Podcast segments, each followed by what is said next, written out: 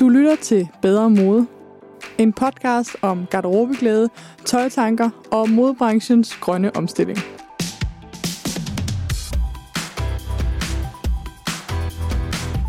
Dagens episode er sponsoreret af Miss Dotti. I dag skal vi snakke om et mega spændende emne. Og ja, det ved jeg godt, jeg siger hver gang. Men måske er det ekstra spændende i dag, fordi det hænger sammen med mange af de kommentarer, I lytter har skrevet til podcasten. Det skal nemlig handle om tøjskam, eller nærmere skammen ved at gå op i tøj. Og alle de følelser, der hænger sammen med det. Hvis du føler, at vi er gået dybt ind før, så går vi længere ind. Dagens episode er lidt anderledes, end du er vant til. Den er ikke klippet lige så hårdt, og der er ikke lige så mange afbrydelser. Det er fordi, det her det er ikke en øh, snak fyldt med fakta, det er en snak fyldt med følelser, og det er også en snak, vi ikke forberedt så godt. Så derfor kan du høre en masse overvejelser og mellemregninger.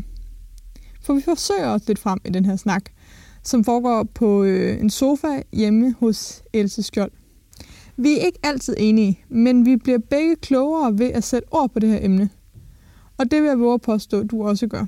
For tøjskammen stikker så dybt, at vi sjældent ser det. Som Else så fint formulerer det på et tidspunkt, så er der en helt intellektuel klasse, som slet ikke har lagt mærke til, at de har tøj på. Men husk tilbage til sidste episode, så ved du, at vi alle sammen er i en tøjkultur. Og øhm, det her emne, det er altså et, som Else kunne blive ved med at snakke om i evigheder. Og det samme kunne jeg, så hvis vi mødes en dag i virkeligheden, så bliv ikke øh, overrasket, hvis jeg lige pludselig spørger ind til dine følelser omkring tøj.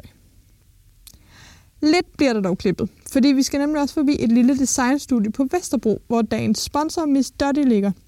Mærket og studiet er drevet af Line Watt og er et slow fashion mærke med et fantastisk koncept. Her er det måske ikke tøjskam, der snakkes mest om, men kropsskam. Og den lægger man ved døren. For alle kroppe er stjerner i Lines studie, og det kan du høre meget mere om.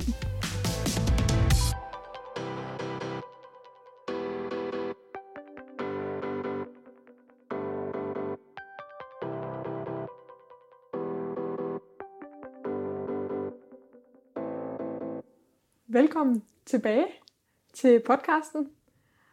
I dag så øh, skal vi snakke om noget, som Elsa og jeg en dag over fastelavnsboller kom til at finde ud af, at vi har meget til fælles.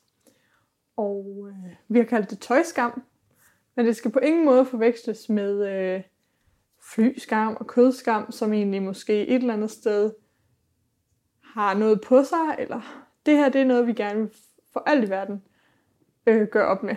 Men, men, men også som måske lige kræver, at vi kommer lidt længere ned. Et spadestep dybere. Så øh, velkommen til, Else. Tusind tak. Jeg kunne godt tænke mig at starte med at spørge, om du altså, altid er gået op i tøj. Fordi i dag der er du jo en stolt tøjnørd.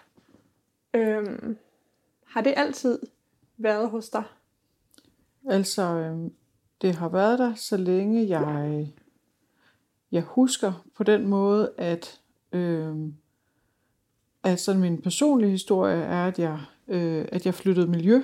Øh, jeg var kom fra sådan en øh, et flipperkollektiv i København, og så blev jeg i løbet af få år placeret i en øh, lille fiskerlandsby i Nordjylland, hvor at jeg klart godt kunne se med det samme, at der var jeg øh, udseende meget anderledes. Og det vil sige, at alle kunne se, at jeg var noget andet. Ja.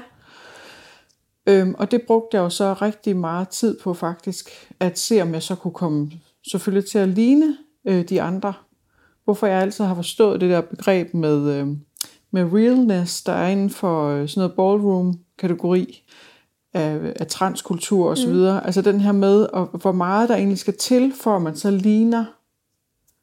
De vil jo så prøve at ligne en kvinde for eksempel, ja. eller en executive eller et eller andet. Og for mig, der var det så ligesom at ligne et øh, barn fra Nordjylland, der boede der. Altså det brugte jeg uhyggeligt mange kræfter på. Ja. Øh, langt op i mine teenageår. Og derfor blev tøj jo vigtigt på den måde. Men var det altså vigtigt på sådan en glad, jeg synes det er en nice måde, eller vigtigt, fordi det var vigtigt for den sociale sådan, rangorden? Altså, jeg tror i virkeligheden, så havde jeg allerede meget tidligt sådan en meget rig fantasi omkring øh, tøj. Og det der jo så også var, det var, at i hele den her, øh, hvad kan man sige, hippie-kultur, jeg er opdraget i, der var det jo øh, noget, der ikke var særlig velanset. At det var så noget, man sådan, øh, altså kunne sådan sige lidt, ja, hun vil jo være en prinsesse, ha, ha, ha, og det var så, kunne jeg forstå, altså i hvert fald ikke noget godt. Og det, når man, det registrerer man jo bare som barn, at det er så det, der ikke er noget godt.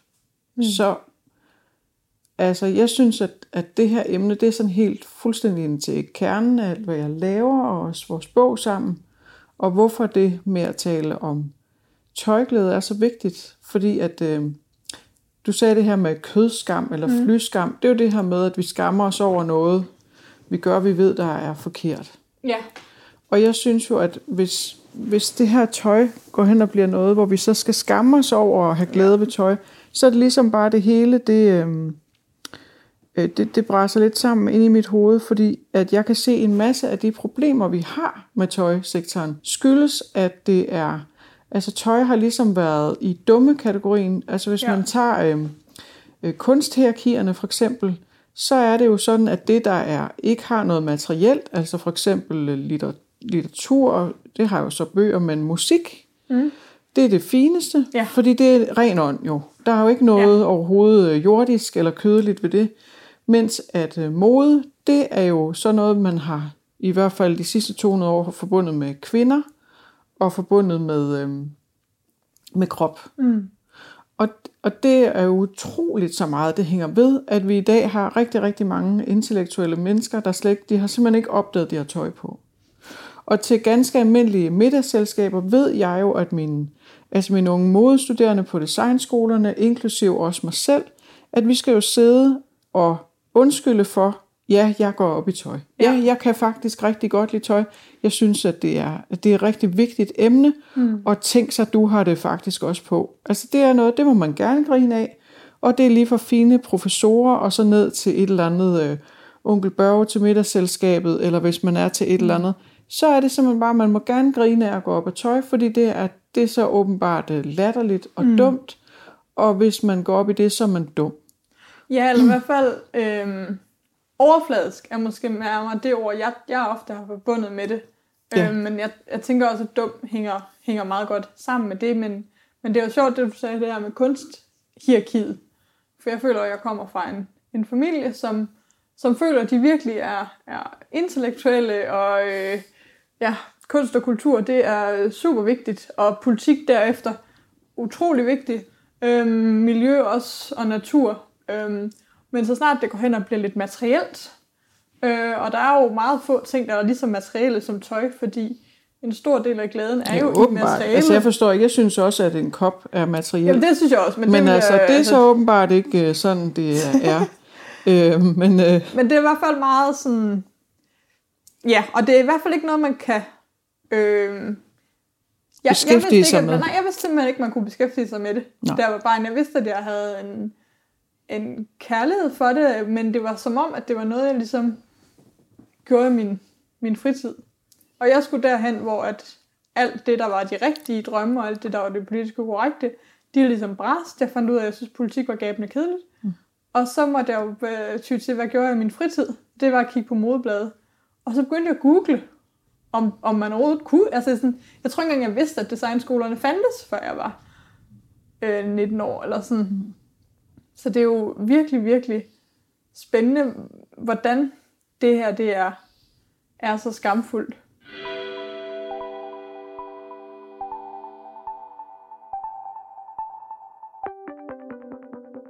det gør jo flere ting i lige præcis det, som vi beskæftiger os med, synes jeg, som er mm. den her bæredygtige omstilling. Og der er jo på den ene side, så når en hel sektor hele tiden får at vide, I beskæftiger jer sådan set alle sammen med noget, der er dumt. Vi kommer ind ja. i de dumme og lette sektioner i aviserne. Vi kan ikke udgive noget seriøst om jer.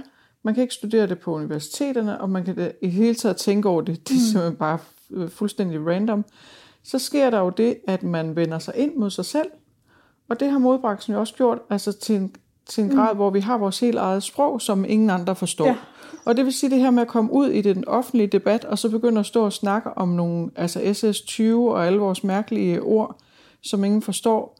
Jamen det, der, det er jo sådan helt frakoblet, mm. og alle andre ser jo på os stadigvæk så som nogle idioter, når vi står og siger, at vi skal tage modebranchen seriøst, og så siger alle de her, øh, altså noget, som, som ingen, engang, ingen andre ved jo, hvad, hvad det egentlig er, vi taler om, og vi er, slet ikke, vi er slet ikke med i den debat. Og så det, der så også sker, det er, at så kommer der sådan en hel masse sådan nogle meget øh, øh angiveligt intelligente mennesker fra, fra venstrefløjen, der tænker, at endelig kan vi få lov til at tale om tøj, fordi det er noget dårligt. Fordi de har læst alle miljørapporterne. Fordi nu har de læst miljørapporterne, og endelig må de have lov til at sige det, de hele tiden har synes nemlig, at det er bare totalt latterligt. Ja, og nu har de fakta, der Og nu har de fakta til at bakke det op. Men i virkeligheden, så tænker jeg også, at modebranchen har nyt godt af at leve stille og være sådan en skygge, fordi det, det er ikke særlig fedt for dem, der arbejder der, og, og folk, der også ikke arbejder i tøjindustrien, men går op i, i tøj, så er det jo ikke fedt, at det er sådan et skyggeland. Men for dem, der gerne vil tjene penge på vores usikkerheder, og på at øhm, bare lave business as usual, og på at undertrykke folk, så er det jo godt, at det er noget, der er sådan lidt stille, tænker jeg, og sådan et skyggeland. Ja, og så, altså nu har jeg jo svært ved at, ligesom at tro på, jeg har svært ved at tro på, for eksempel, så skulle vi selv være enormt gode, og så er der nogen, der er onde, som vil udnytte alting. Den, altså det verdensbillede, det er undskyld, men det, det kan jeg bare aldrig Nej. nogensinde have i mit hoved. Øh, så skulle jeg jo så også være så god, så nej, men det kan jeg slet ikke gå ind i.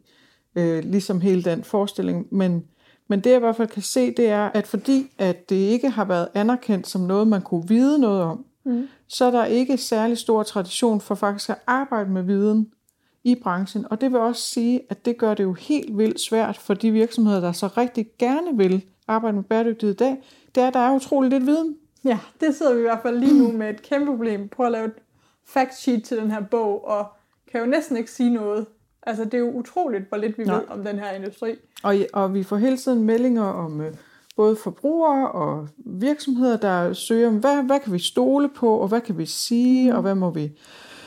Hvor kan vi ligesom øh, overhovedet finde noget, der er til at stole på? Mm. Og det, det er jo ligesom, fordi det er kun inden for de sidste 10 år, vi for alvor begyndt at tale om et eller andet øh, viden, der kan komme ind mm. i det her øh, felt. Selvom der har været forskning før, det er slet ikke det, jeg siger.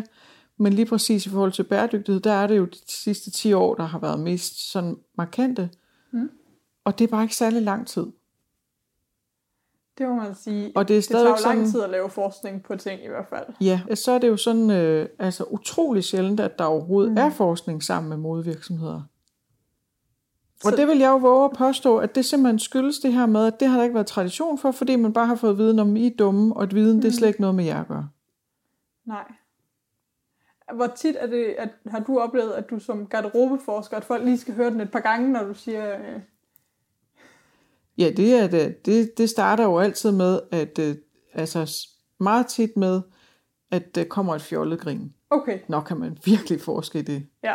Altså ligesom, at det var jo Altså, det var jo svært at finde en vejleder på universitetet, der gad at være vejleder for et speciale om mode. Ja. Selvom jeg var på moderne kultur, jeg vil jo våge at påstå, at tøj nok er en del af den moderne ja, kultur. Men det var den ikke okay. på Københavns Universitet, da jeg gik der. Der var tøj slet ikke en del af det.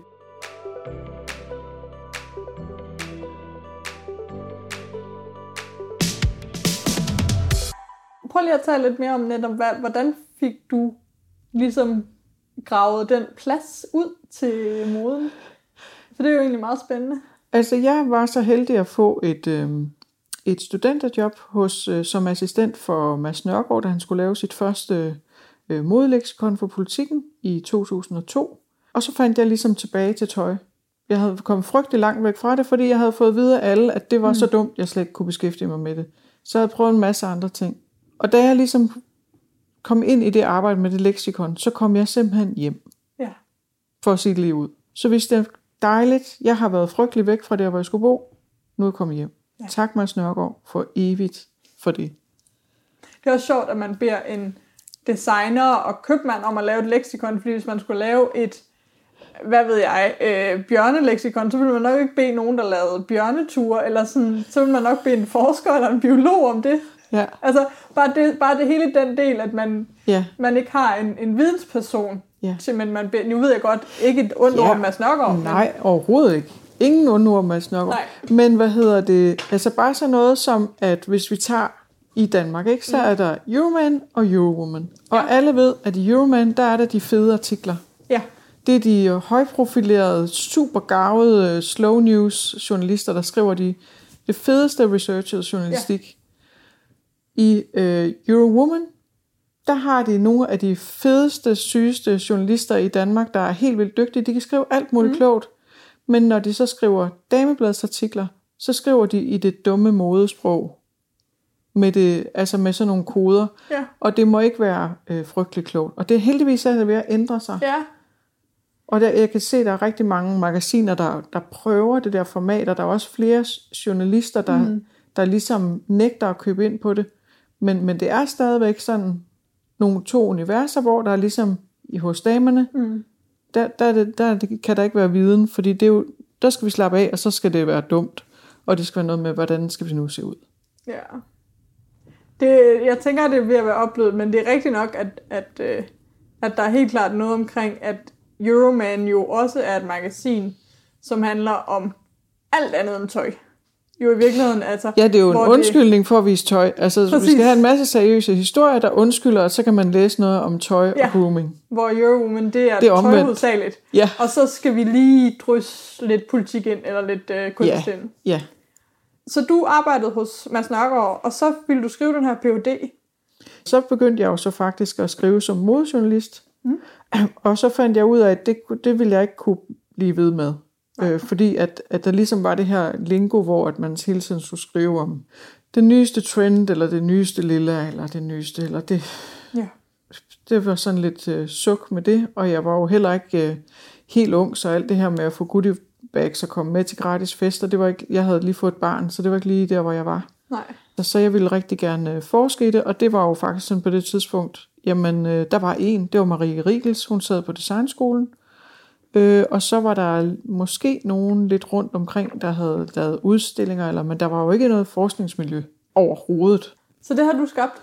Så jeg var, ja, jeg har, det er jo ikke mig, der har skabt det, men det skabte jeg for mig selv, at jeg kunne gøre det, Ja. og vi var jo stadigvæk relativt få, altså mm. vi kan jo tælles på få hænder, os der arbejder med det. Ja. Og hvad var reaktionerne? Ligesom på, nu har du, øh, som jeg forstod, det var et samarbejde med Designskolen og CBS. Ja. Hvad var reaktionerne især på CBS? Altså CBS, der var jeg jo så heldig at komme ind i nogle forskningsprogrammer, hvor mode øh, var der, fordi der var jo nogen, der ligesom øh, heldigvis kom lidt før mig, blandt andet min gamle vejleder Lise Skov.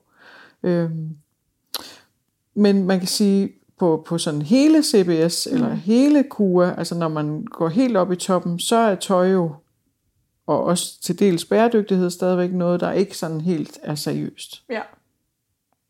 Må det ikke det med bæredygtighed i hvert fald har ændret sig? Med Jo, nu begynder der jo at komme nogle grønne puljer. Det Ja. kan jo vække enhver, øh, enhvers interesse Ja, i en vidensinstitution, så det kan man jo så lynhurtigt komme til at interessere sig for. Men, men tøj er jo stadigvæk sådan noget, når vi taler også mm. i den offentlige debat. Vi taler om kød, og vi taler om fly, mm. og vi taler om de andre ting, man skulle Ja. skamme sig over. Men tøj er slet ikke med. nej, det kommer ind i sådan en pulje med ting og sager. Ja. Og så kommer tøj virkelig ind, øh, er sammen med sofaer og Ja. ja. Ja, kopper og Ja. ja. tallerkener og Jeg tænkte sådan over det, jeg var ude på øhm, Aalborg Universitet i København, som det jo hedder, øh, og høre hende, øh, Teresa Scavenius, mm. der er for Alternativet arbejder ja. Ja. derude, og hun, hun skulle fortælle om sin nye bog, og den handlede om klima, og det var alt sammen øh, bravende fantastisk, og så kommer blandt andet Vincent Hendricks ud fra Københavns Universitet, og de taler, de taler om kød, og de taler om luft, mm. og de taler om jord og alt muligt. Og lige foran mig, der sidder der tre unge kvinder på første række, der har sådan nogle kæmpe, kæmpe store poser fra High Street uh, Brands, hvor der ja. Ja. står på dem, at de har ekstra, ekstra shoppe point. mm, Alt muligt. Det er Ja. simpelthen bonus op, shoppe, shoppe, Ja, ja, shoppe. ja. Og de der øh, tasker, de flyder over med tøj. Ikke? ja, Og ingen nævner tøj. nej. Så de kan sidde der og tænke, men jeg spiser ikke kød, og Ja, jeg øh, tog toget til Berlin, hvor jeg så shoppede løs i Primark for øvrigt, men det har jo ikke noget med det at men gøre. det har ikke noget med det at gøre. Nej, Altså, man skulle jo simpelthen nærmest tro, at de ikke havde tøj på. Det skulle man, jeg synes tit, man skulle tro, at folk ikke havde tøj på. De var bare nogle hoveder, der gik rundt. Men det sjove er jo, at selvom vi ikke har tøj på, og selvom vi ikke snakker om det, så lægger vi jo alle sammen mærke til det. For jeg Ja. tror bestemt, at der var meget få, som ikke alligevel nu, hvis vi bliver i det der foredrag, ikke lige har tænkt over, hvad Therese havde på. Øhm, og det er jo heller ikke... Men Therese har der også, altså der ligger Hun har der, da sygt meget tænkt over det. hvis vi går hjem til Therese i morgen og spørger, Therese, hvad, hvad sker der egentlig inde i dit klædeskab? Så skal der love, og det, og det samme med Vincent sige, Han havde da godt nok også, øh, han har altid sådan nogle sker militærboots også, ja, han på. var altid sådan noget militær Og stil, det- og det er sikkert noget med noget musik og noget. Det har han ja. jo tænkt over. Ja, det er i hvert fald noget, han godt kan lide. Ja. Men vi skal for alt i verden ikke snakke om det. Fordi han er jo bare en hjerne, Ja. der går rundt.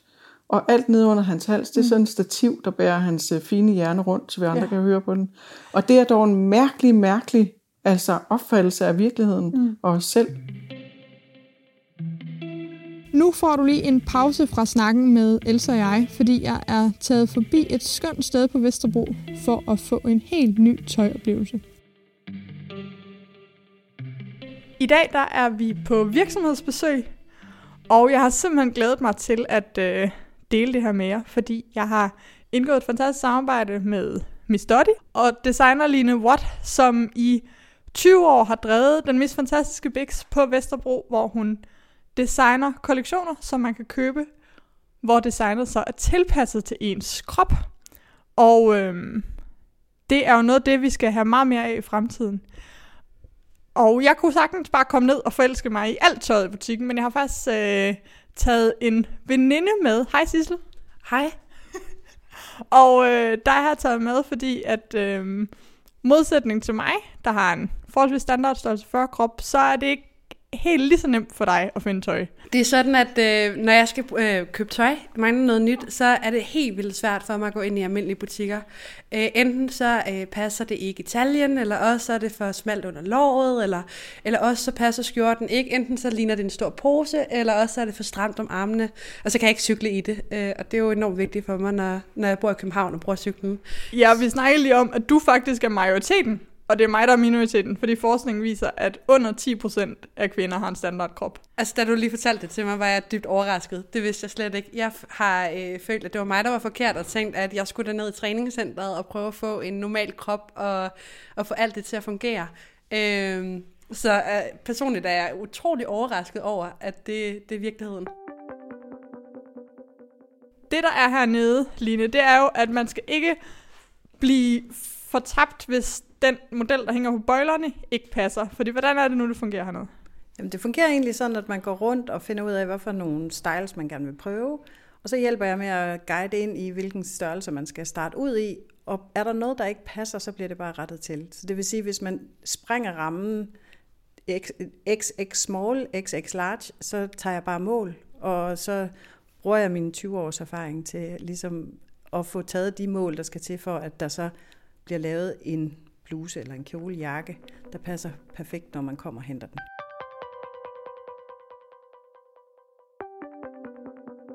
Sissel, skal vi kigge på noget tøj? Ja, se, den her synes jeg jo faktisk gør noget rigtig godt for dig. Ja, det er... Hold op, og den ligner... Ja, den, nu har øh, Sissel og Line den samme kjole på. Og I ligner ikke hinanden, men jeres kroppe ser begge to fantastiske ud. Ja, fordi prøv at se, du får sådan en lang linje her, hvor Ja. ja. din talje bliver markeret. Jeg vil putte en lille smule mere hvidt i. Så den ikke rørt ved... Lige præcis. Altså fordi man kan sige, her sidder den jo helt malet på, og det er jo ikke rart i længden. Men du kan jo sagtens se, hvordan den kommer til at se ud, fordi at du kan se, hvis jeg lægger bare lidt luft ind, så kommer den til at sidde sådan her, men bare lige lidt løsere og lidt mere rart.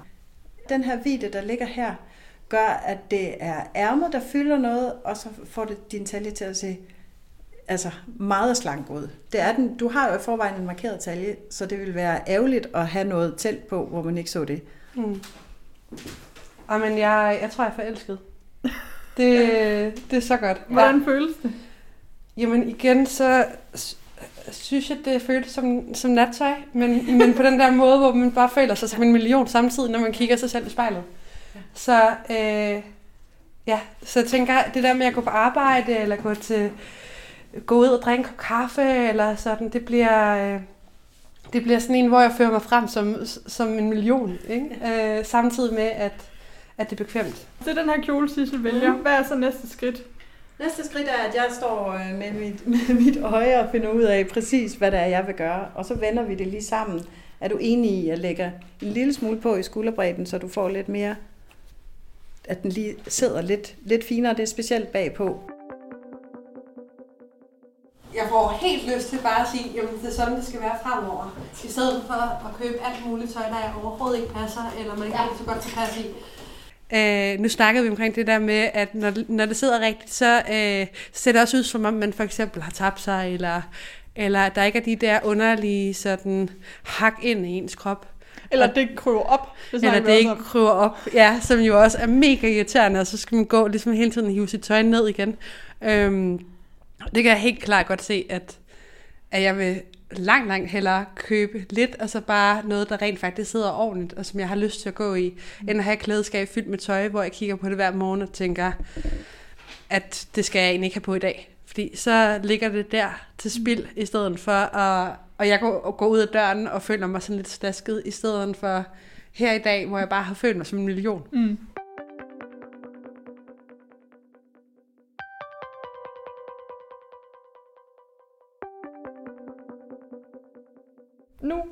Står Line over i vinduet og skriver vores noter ned.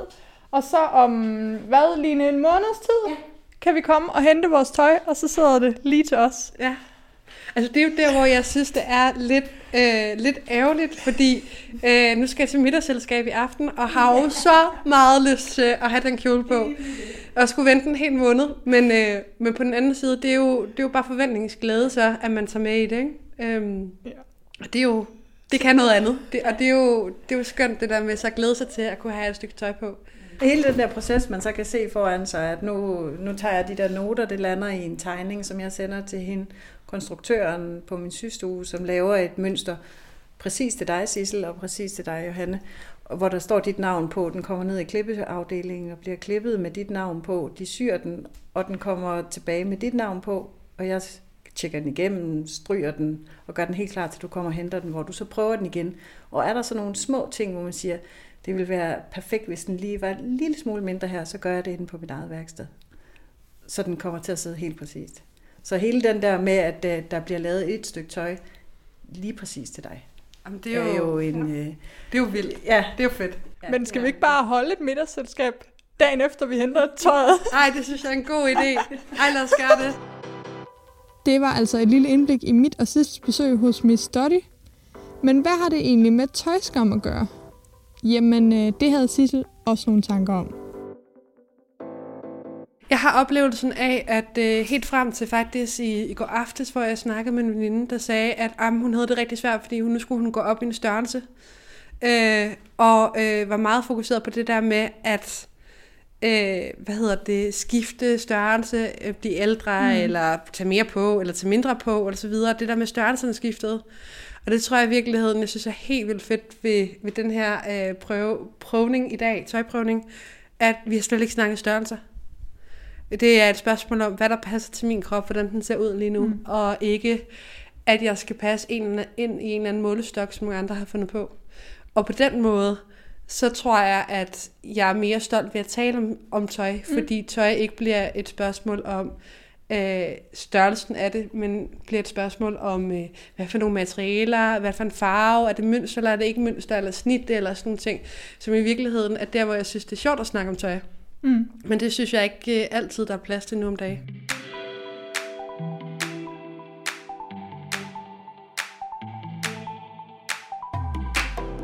Hvis du også gerne vil have den her oplevelse og få noget tøj, som passer præcis til din krop, så op ind på nettet og find Line og Miss Dotte og sørg for at skrive dig op til hendes nyhedsbrev, så du ved, hvornår den næste kollektion er klar. Du kan nemlig kun få det tilpasset tøj to gange om året. Men online kan prøverne købes helt året. Og hvis du tænker, at det lyder ufatteligt dyrt, så tro om igen. Kjolen, der fik Sissel til at ligne en million, koster ca. 2500, inklusiv tilretning. Du kan se billeder af både Sissel Line og jeg i blogindlægget, der hører med til dagens episode på bedremode.nu. Du hører fra os igen i episode 29, hvor Sisla og jeg kommer og henter vores tøj. Og der får jeg mig også en snak med Line om, hvordan hendes koncept passer ind i fremtidens bæredygtige løsninger.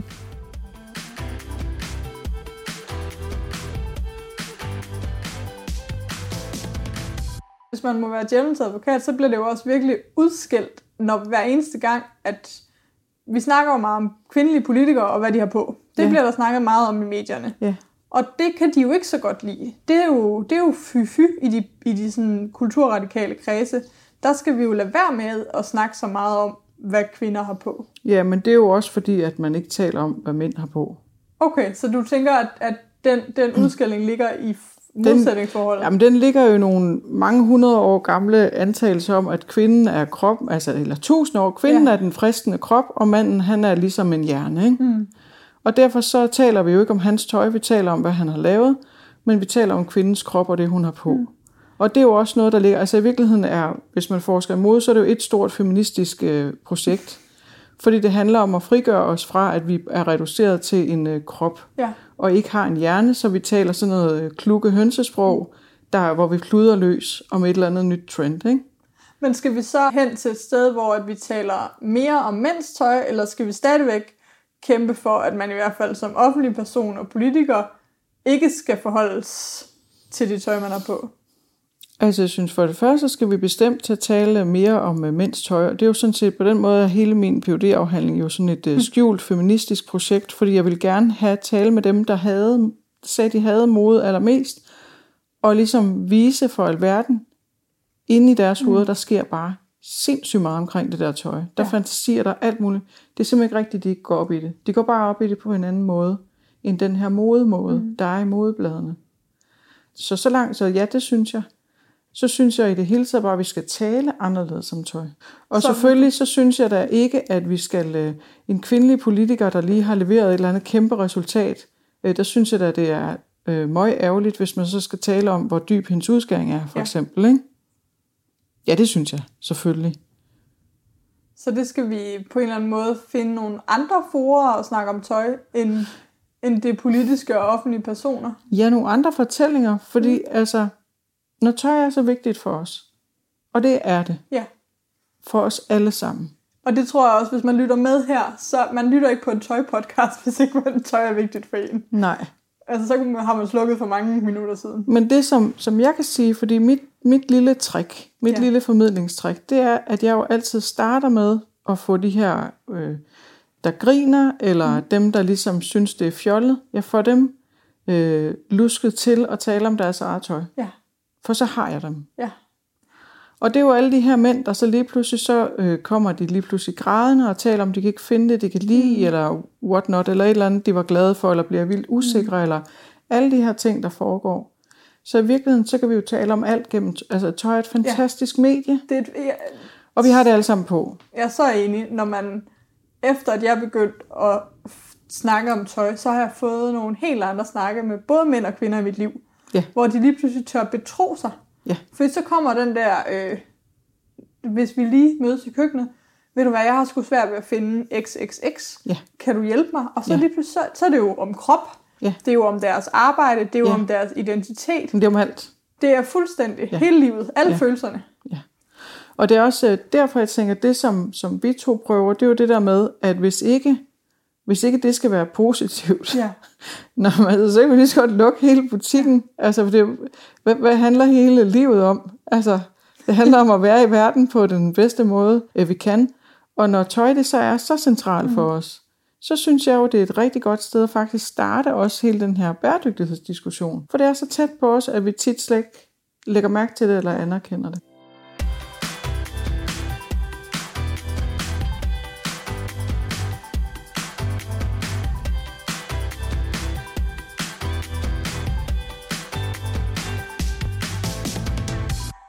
Jeg kunne godt tænke mig at få lidt flere eksempler på, hvordan føles tøjskammen, og hvordan kan man måske frigøre den fra sig. Hvis nu, at vi hver kunne fortælle en sådan, sådan føles det for mig.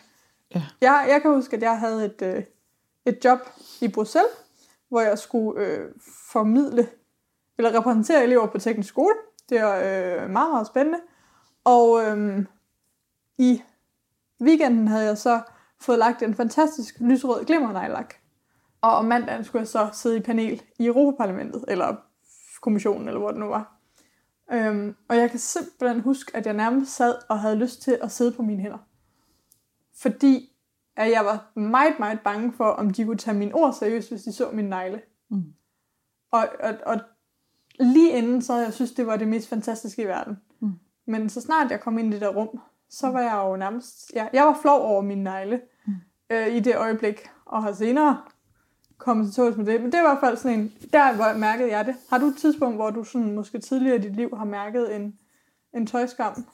Øh, ja, som i hele mit øh, liv. Men noget af det, jeg kommer til at tænke på lige nu, det er, at jeg har haft en meget fin øh, samtale med Eva Kruse, som jo Ja. er leder af Copenhagen Fashion Summit, og som også er hippiebarn ligesom mig, og som også har fået nøjagtigt lige så meget at vide, at det var simpelthen ikke noget, der var mm. fint. Og jeg tror, vi har det samme sådan noget, vi skal kraftedeme vise jer, at det er fint nok. Men også, mm. at den her glæde, vi har for glimmer og tøj og alt, hvad det indebærer, at vi finder en enorm fred ved, at når vi kan koble det med bæredygtighed, som er noget med planet og redde mm. verden, så hænger det sammen med vores hippie-baggrund, Ja. at så må vi godt. Ja, Så bæredygtighed, det bliver ligesom, hvor at jeg må få lov til at gå op i tøj. det er så For det, enig fordi det kunne jeg faktisk ikke, før der var det bæredygtighed, fordi der var det bare latterligt. Ja. Og det synes jeg jo er tankevækkende. Det er meget tankevækkende, men det er også en... Forhåbentlig kan det være en lettelse for mange, hvis vi så siger, at det, kan, det er egentlig vejen ud, det er at sige, hvis ikke at man er sikker nok i sig selv, eller hvad man gerne vil til at embrace sin øh, tøjglæde, som vi jo så alle sammen gerne skulle finde frem til, bare fordi, så kan man knytte det op på bæredygtighed. Og det gør jo ikke noget, at flere og flere snakker bæredygtighed. No. Jeg er meget, meget enig. Jeg har altid gået rundt og synes, jeg så forkert ud, indtil jeg kunne sige noget om mit tøj. Fordi jeg var sådan, "Nå, nu må jeg jo godt gå op i, hvad jeg har på. Ja. Fordi nu har det, jamen, det er simpelthen så sjovt. Der rammer du virkelig kernen i, øh, hvad det er. Men, men der er jo nogen, der, der ikke har brug for det. Der godt bare kan, kan stråle i at gå op i tøj uden den del. Ja, lige præcis. Men det er også det, der så går, synes jeg går altså fuldstændig galt i rigtig meget, øh, altså rigtig meget, altså faktisk for at sige det, forskning i bæredygtighed, men også kommunikation om det og alt muligt. Og det er, at, det, at vi sådan skal så forbinde det med alle mulige øh, ting, som jo godt nok er vigtigt, men som ikke når ind til vores følelser. Ja. Så Fordi du mener, det- at det er fordi- så frakoblet tøjglæden? Det er så frakoblet tøjklæden, og det er jo noget, som vi sidder bekymret på alle mulige bæredygtigheds øh, workshops med alle mulige professorer fra verden og taler om, hvordan kan vi dog få de her forbrugere til at, mm. øh, at gå op i det. Ikke? Men når du frakobler alt, hvad der har med bæredygtighed, det bliver ligesom koblet og hen på noget negativt og noget skamfuldt, mm. og det er så samtidig noget, der går så dybt ind i din øh, identitet, så vælger folk det simpelthen fra. Og det kan vi jo se, det gør. Det er også det, hvad er der i det for mig? Der er i det, at jeg så skal øh, altså ligesom eksternalisere mm. hele mit identitetsarbejde og lægge det ud på et eller andet med nogle målinger ja. og noget stærkt stof og nogle tal. Ja. Og det kan jeg ikke. Mm. Så hele det fantastiske rum, som vi alle sammen har om, hvorfor har jeg det her på i dag, det tager man så væk. Ja, og hvis man så... Jeg kunne også være bange for, at der så i, i al den formidling, vi laver omkring bæredygtigt tøj, kan blive sådan en, en skyggeside hos dem, som egentlig ikke synes, at netop det er fedt at koble tøj med bæredygtighed, men så bliver det endnu mere forkert at gå op i tøj, Ja. hvis det ikke handler om bæredygtighed. Ja. Og det er jo også synd, Ja. hvis der sidder nogen derude, som bare i virkeligheden har en, en stor glæde i tøj, men som ikke øh, nødvendigvis synes, at, at det er fedt at gå op i det, eller fordi de ikke føler sig repræsenteret, for det er jo også et stort problem, Ja. at øh, det, det, der kaldes bæredygtigt tøj i dag, det er ikke særlig repræsentativt. Ja, jeg forstået på den måde, det er en meget bestemt måde, der designes Præcis, på, det så det, de jeg mener. fleste ikke kan finde noget bæredygtigt tøj, de kan lide. Ja. Og det er jo fordi, det skal vendes om. Der skal laves noget mere tøj, man kan lide, Ja. og så skal det være bæredygtigt Ja. lavet. Ikke? Og så gider vi for øvrigt så godt købe det, mm. hvis det er noget, vi kan lide. Jeg kunne godt tænke mig at spørge, om du har øh, nogle oplevelser, eller måske noget forskning fra, hvad den her tøjskam gør ved os, når vi skal købe tøj, eller når vi skal anskaffe os. Altså, for jeg kunne godt være bange for, at fordi man ikke tør, hvis man ikke tør gå op i tøj, så tør man heller ikke stille de krav, man egentlig burde stille til tøj. De krav, man måske burde stille til alle produkter, man køber. Men fordi at det ikke er fint nok at gå op i, så kunne jeg i hvert fald godt forestille mig, og kender folk, der stiller sig måske lidt til tåls. Nå, men jeg, synes, meget jo, nå, men jeg, synes, jo, nå, men jeg synes jo, det værste, det er det her med alle de her... Øh, øh, altså nu taler vi kvinder her, ikke, Ja. ja. der forledes til at tro, at hvis bare der er et eller andet, der står et materiale, eller en certificering, eller stoffet er stærkt, eller det er lavet af dit og dat og dut, så skal de bare fortsætte, som de plejer, med at købe en masse junktøj, som de aldrig nogensinde rigtig bliver glade for. Mm. Og det er bare den helt, altså det er helt øh, omvendt inde i mit hoved. Men nu tænker jeg ikke bæredygtighedskrav, nu tænker jeg også pasformskrav og glædeskrav. Og... Ja, ja, men det er så, at de stiller ikke nogen af de glædeskrav, Nej. Nej. fordi det får de ikke noget at vide om. De får ikke noget at vide om. Men bæredygtighed, det handler om, at du egentlig skal have det meget bedre, dit tøj. Det handler om, at det skal sidde meget bedre. Det handler om, at du skal føle dig helt fantastisk mm. i det, og det er helt vildt fedt, at du går op i det, og at du skal belønnes for det. Det handler det ikke om. Nej. Det handler om, at du kan få det samme, ligesom øh, junk food tøj, men nu har vi bare puttet en, en ny mayonnaise i, som der er dyrket økologisk. Men det bliver du bare de facto ikke mere tøj med af. Nej. Hvordan får vi øhm, gjort op med den her tøjskam? Hvor, hvor tror du, man kan sætte ind? Og jeg tænker især den næste generation. Hvordan kan vi sikre, at, at din datters generation og kvinder ikke mister den glæde, vi havde med tøj, og ikke får sådan en forkerthedsfølelse om at gå op i tøj? Jeg synes i hvert fald, det er rigtig vigtigt, at den måde, vi snakker om bæredygtighed og mode på, ikke hele tiden kun handler om noget, der kan måles og tal og teknologi. Ja. Det skal ind på vores krop, og det skal helt ind i hjertet mm. på os. Fordi så er det, at vi faktisk kan tage kontrol og kan forstå, hvad det er, vi skal. Jeg tænker også, at vi måske har et en opgave i hele ja, feminismen, men også altså kønskampen og udtryknings, at vi ikke gør øh, for eksempel det meget piget til forkert, Lige præcis. eller øh, ja, på den måde går ind og øh, ja, Ja, nå, men det er jo det der med, når, det, når bæredygtighed bliver en æstetik, som er en af mine andre kæpheste, som, som er det der med, når, man- når man, så må du have lov til at gå op i mode, hvis du ser sandfarvet ud mm, på den og den måde. Ja. Altså, der, der, det nægter jeg. ja. Altså vi skal altså, ligesom sige, det alle har lov til Alle at gå op udtryk i tøj. er gode udtryk, Ja, hvis du kan lide dem. ja. Og der er ikke, der er ikke noget smagsdommeri med noget design er forkert, hvis bare at det er et uh, godt udviklet mm. design, hvor der er brugt noget tid på at forstå, hvem kunne blive glad for det. Ja. Så det vel i virkeligheden endnu en ting, det her med, at jeg tænker også, der kan være noget tøjskam i, at man egentlig går rigtig meget op i, hvad man har på, men man går måske ikke op i smagsdommeri, eller man synes, beige er kedeligt, eller sådan noget. Og så kan der også være en skam, som hedder, hmm, jeg tænker egentlig, går meget op i mit tøj, men jeg går jo ikke op i tøj på den rigtige måde. Lige præcis. Og så er der sådan noget, altså der, men der er også sådan alle mulige meget sære ting, man oplever, når man beskæftiger sig med det her, som vi gør. For eksempel sådan noget med, at hver gang der er modeuge, mm. jamen, så er det da bare helt fint, der er nogen, der stiller sig op og siger øh, for åben skærm, hvor latterligt og overfladisk og dumt det er, der er nogen, der holder modeuge. Mm. Og der er nogen, der kan få lov til at skrive, at det bare er så latterligt, at man kigger op og ned af hinanden. Det er sådan noget, hvad tror du selv?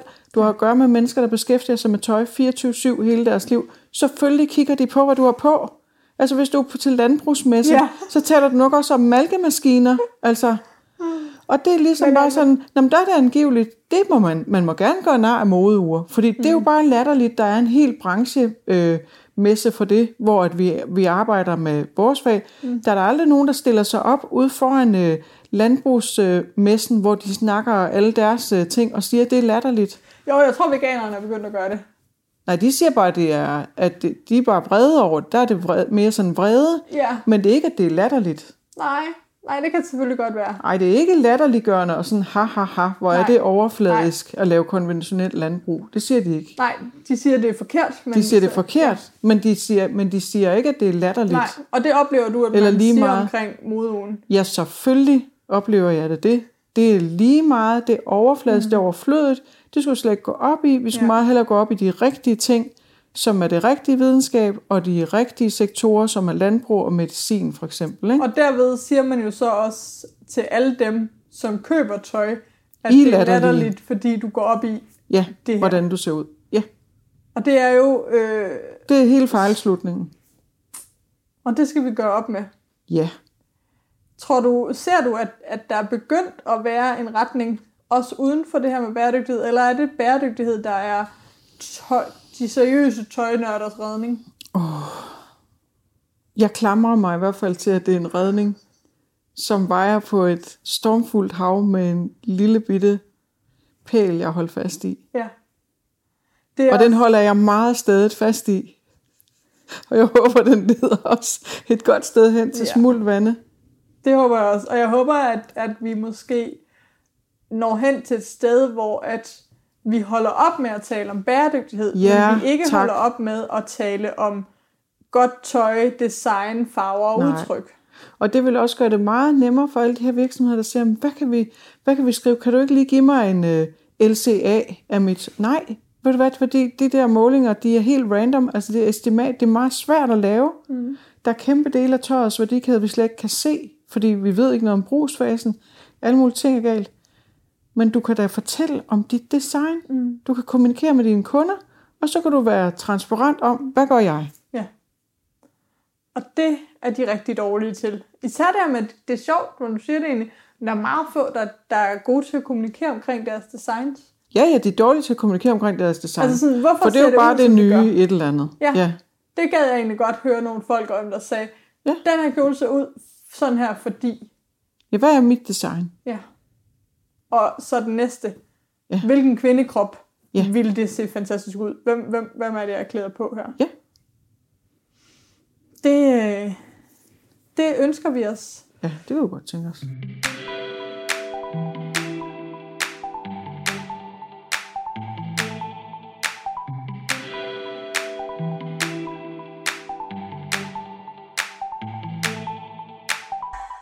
Jeg kunne godt tænke mig også måske at tale om, måske er vi lidt tilbage ved den kvindelige politiker, og måske ikke, men det her med de visuelle koder i tøjet, og at vi du, bedømmer hinanden på tøj, og hvis vi så kan sige, at bedøm er et neutralt udtryk, men du sagde det her med, at, at man kan gøre grin med, at vi modefolk kigger hinanden op og ned, men det er jo løgn, at det kun er os.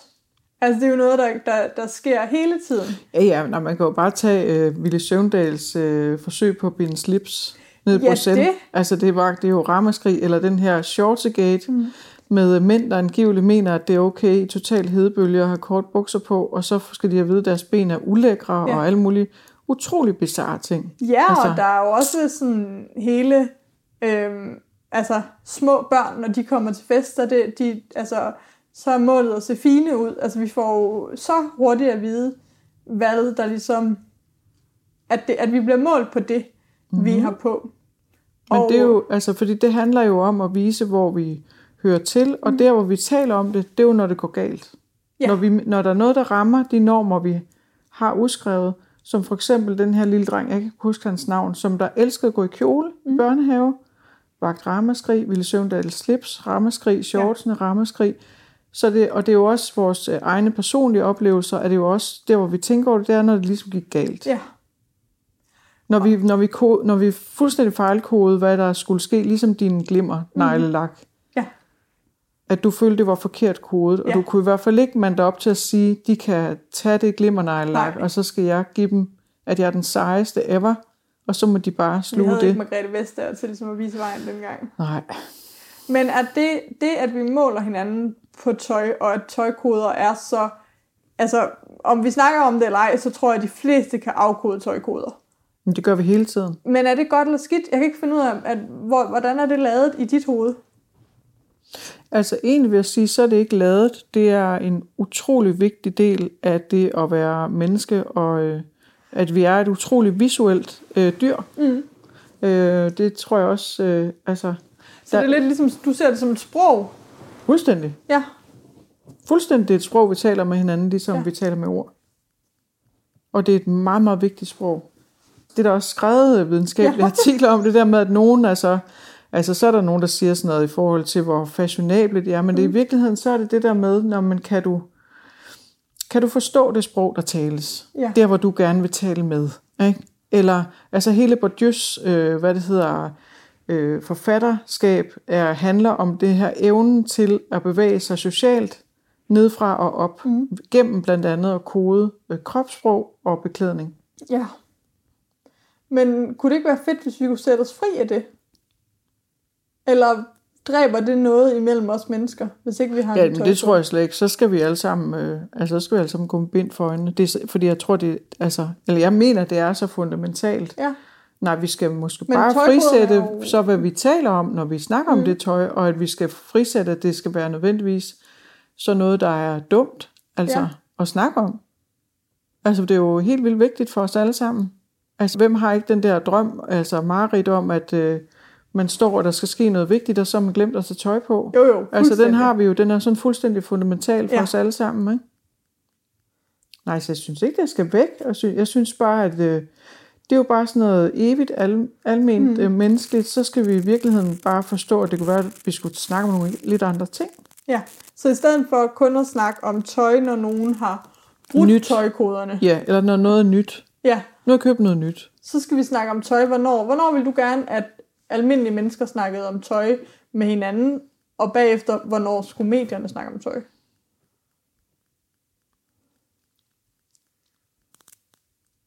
Det er sjældent, du skal tænke over et svar. Ja, men det er det der med hinanden, fordi ja. at, øh, jeg, altså, jeg kan jo altid snakke om tøj. Jeg synes jo ikke, alle mennesker skal nørde så meget i det Nej. som mig. Men, men øh, jeg tror, det, det ville være fint, at det, at det måske kunne være et eller andet med, at man kunne øh, i højere grad have den der opmærksomhed på, mm. har du det nu godt med dit tøj, ja. eller der er et eller andet galt med mit tøj, mm. eller... Øh, altså bare sådan, hvor det nu kunne være henne. Altså der er jo også øh, nogen, nu har jeg jo arbejdet med pelsbranchen, så står man derude på sin minkfarm i en kedeldragt. Det kan være, den er god, dårlig, mm. et eller andet. Altså det er jo også, og det snakker vi jo også, så i virkeligheden gør vi det jo tit. Ja, men jeg synes alligevel, Øhm. vi gør det... Altså nu tænker jeg bare sådan middagsselskabers sådan den samtalekultur. Altså vi snakker for lidt, i hvert fald også kvinder, om hvordan det egentlig sidder. ja, Og vi snakker for lidt om, hvad det egentlig er lavet af, og hvordan vi kan pleje det, og alle de her ting, vi prøver Og at skrive i vores hvordan bog, vi har med det i det. og hvordan vi har det inde i det. Ja. Det snakker vi alt for lidt om. Ja. Vi snakker faktisk mere om, hvad vi har fået til frokost, og hvad kantinen serverer. Ja, og når vi snakker om det, så handler det om, at nu har vi købt noget nyt. Mm. Så helt klart. Okay. Så kommer vi til medierne. Ja, hvordan kunne du godt tænke dig, at medierne snakker? Hvordan og hvornår og hvor meget? Altså jeg synes, at når vi for eksempel har øh, kultursektioner i aviserne, der har altså sådan et sygt øh, specifikt anmelderkorps på de andre kunstarter, Mm.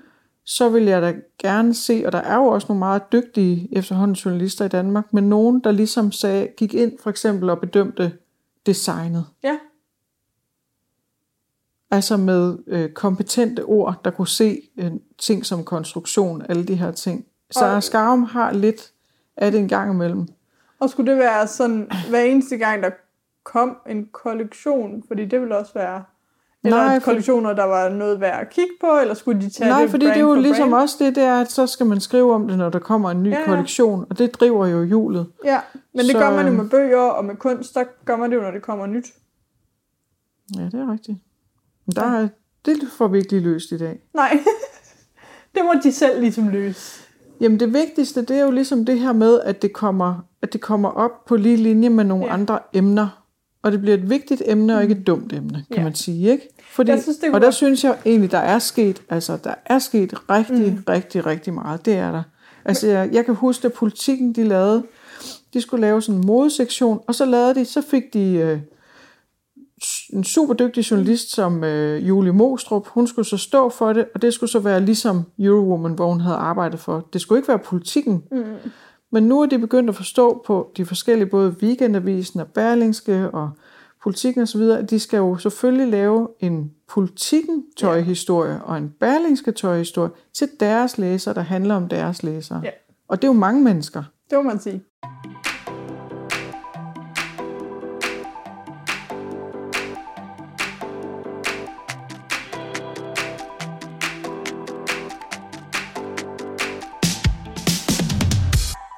Jeg kunne godt komme med et bud på, hvor jeg godt kunne tænke mig tøj fyldt mere. Og det er, når vi snakker subkulturer. Ja, Og for eksempel skrives der rigtig meget om sociale medier og ungdomskultur. Altså, hvad sker der for en generation? Der snakkes også meget om, hvad sker der for ældre, der kommer afsted hen. Hvad sådan, der er Ja. subkulturer, hvor man måske kan sige, så tager man, dykker man ned i fænomener. Ja. Men man kunne jo også godt dykke ned i fænomener om, hvad, hvad går de i, og hvad, hvordan fylder tøj. For jeg synes, vi snakker rigtig meget om forskellige ting, der fylder for forskellige mennesker, men aldrig tøjet. Altså, når man kigger på sådan noget modeforskning, så er der simpelthen så meget forskning om subkultur, så du ikke drømmer om det. Og jeg bliver altid spurgt om, hvad er den nye subkultur, og hvad har de på? Så, Så, det men, øh, men der vil jeg overhovedet. nok læse noget forskelligt. Ja. Altså i hvert fald, når man beskæftiger sig med forskning, om det er... Puh, der er så meget, som man bliver helt uh, træt, og hvor man også tænker sådan... Det er jo igen det der blik med, det skal være det, der er foran, det skal Ja, være ja. de unge, det skal Men være det dem, synes der er vigtigt, jeg tænker, at trendledende. det skal være Øh, trend. Jeg, jeg tænker mere, jeg ved rigtig meget om unge, fordi jeg har læst, hvad for nogle sociale medier de bruger, hvad, hvad de føler med deres forældre, hvad for noget sport de går til, hvordan de har det mentalt. Jeg, har Okay. ingen, jeg har aldrig læst om, hvad de unge i dag går i, og hvorfor. Jeg tror, det har at gøre med, at der ikke er så klart defineret en subkultur i dag, som der var. Øh, Tidligere var der jo typisk to eller tre sideløbende ja. med hinanden, som tit var i opposition til hinanden. Nu er der så mange forskellige, mm. og de replicerer jo også så, altså de har ikke deres eget nødvendigvis tøjudtryk. Altså der er for eksempel en kæmpe gruppe i dag, de går jo simpelthen klædt fuldstændig, som vi gjorde i 80'erne og 90'erne. Så det vil sige, de har ikke deres eget nye udtryk, Nej. ligesom punken havde, eller Det er rigtigt. Jeg kan hippiekulturen godt havde. huske, der er skrevet om, nu er vi tilbage til 90'erne og sådan noget. Ja, hele tiden. Okay. Og på den måde kan man sige, så er det jo en helt anden fortælling. Mm. Fordi det er ikke en, en ny, der sådan Nej. er signifikant for dem. Det gør det jo ikke mindre interessant. Det er bare ikke den samme sub. Nej. Der er jo også mange, der mener, at vi har ikke nogen subkultur, fordi en subkultur, det er jo ligesom en, der, Ja. der er nedenunder den dominerende. Vi har mere sådan nogle transkulturer, der går på tværs og op Ja. og ned og fletter ting sammen. Det kan jeg selvfølgelig godt se, at det er... Så derfor så er det lidt mere mudret, og det vil jeg tro, det er derfor. Ja, For hvis jeg skal sige, at der var en subkultur, så er det jo sådan nogen, der sidder og, og bytter frø ude i Nordvest og laver urban gardening i deres etværelses lejligheder. Men jeg ved ikke, øh, altså om de har en særlig tøjkode, det tror jeg nej. ikke. Det var nok ret i, at, at der, er, der er det simpelthen så flydende, at det er svært at, Ja. at skrive om. Men så er der jo alt det der med øh, film med sminke og negle og sådan noget. Det har jo været i hvert fald mm. noget særligt for den generation, der er, der er ved at nå sidst i deres teenageår Ja. nu. Ikke? Der er i hvert fald masser af historier, man kunne dykke ned i.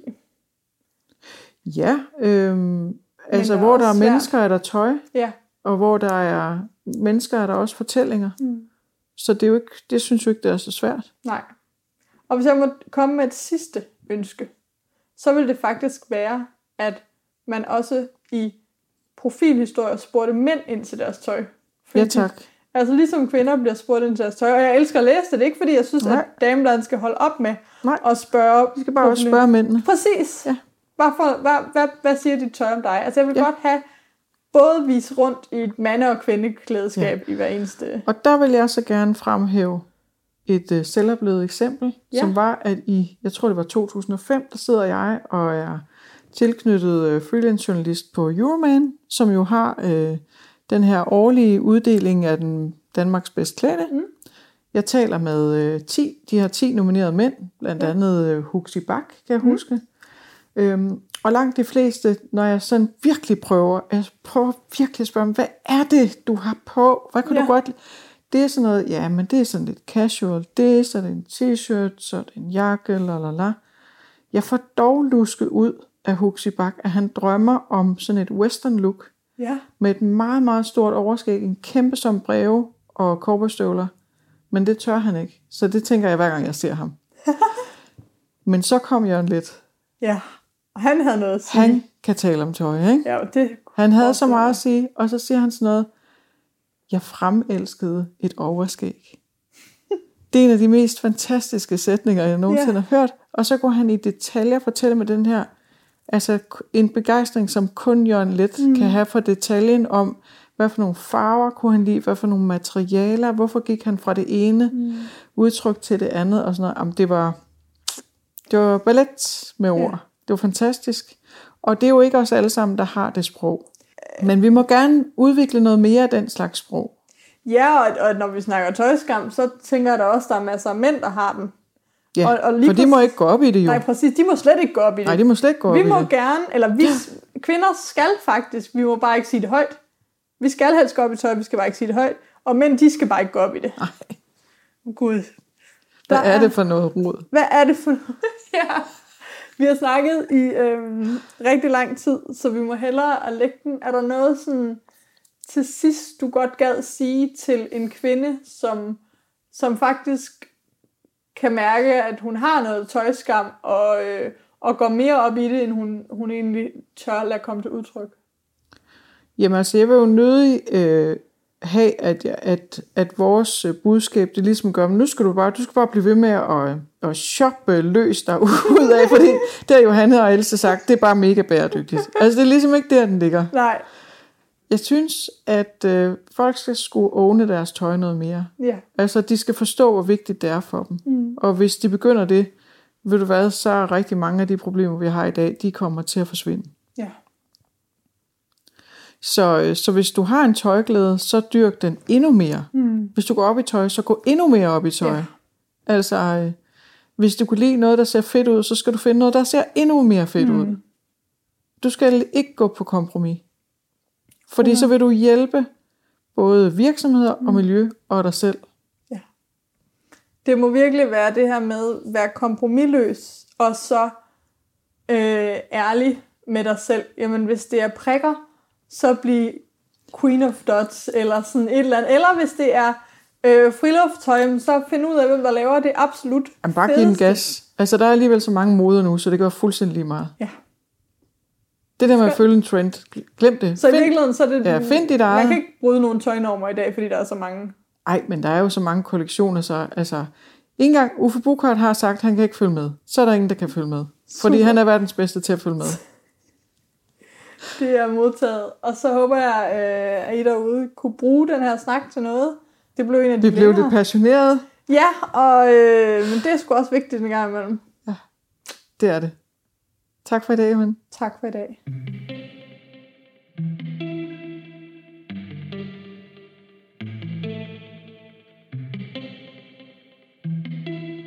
Det var dagens snak med Else Skjold og jeg, og jeg håber, at du nød den her lidt anderledes og mere tænksomme episode.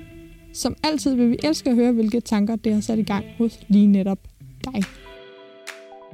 Du har lyttet til Bedre Mode, en podcast af mig, Johanne Stenstrup, produceret for Sustain Daily. Podcasten er klippet færdig af Annette Halstrøm, og vi er super glade for, at du lytter med.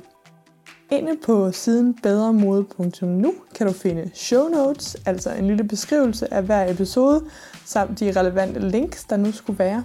Og jeg bliver også sindssygt glad, hvis du har lyst til at komme med feedback. Det kan du enten gøre inde på siden, hvor der er et kommentarspor. Du kan gøre det i din podcast-app ved at lægge en anmeldelse. Eller du kan gøre det på Instagram, hvor jeg også er under navnet Bedre Mode. Jeg vil sindssygt gerne høre, hvad for nogle tanker den her podcast har sat i gang for dig. Og hvis du har forslag til gæster, ting vi skal tage op, eller bare spørgsmål i det hele taget. Tusind tak, fordi du lytter med, og så ses vi, eller lyttes vi ved i næste uge. Der var simpelthen en ting til, jeg godt kunne tænke mig at dække. Jeg er bare fuldstændig... Måske var det der regnvejr, der slog mig ud. Ja, det er også vanvittigt. Har du nogle ting, vi ikke lige nåede?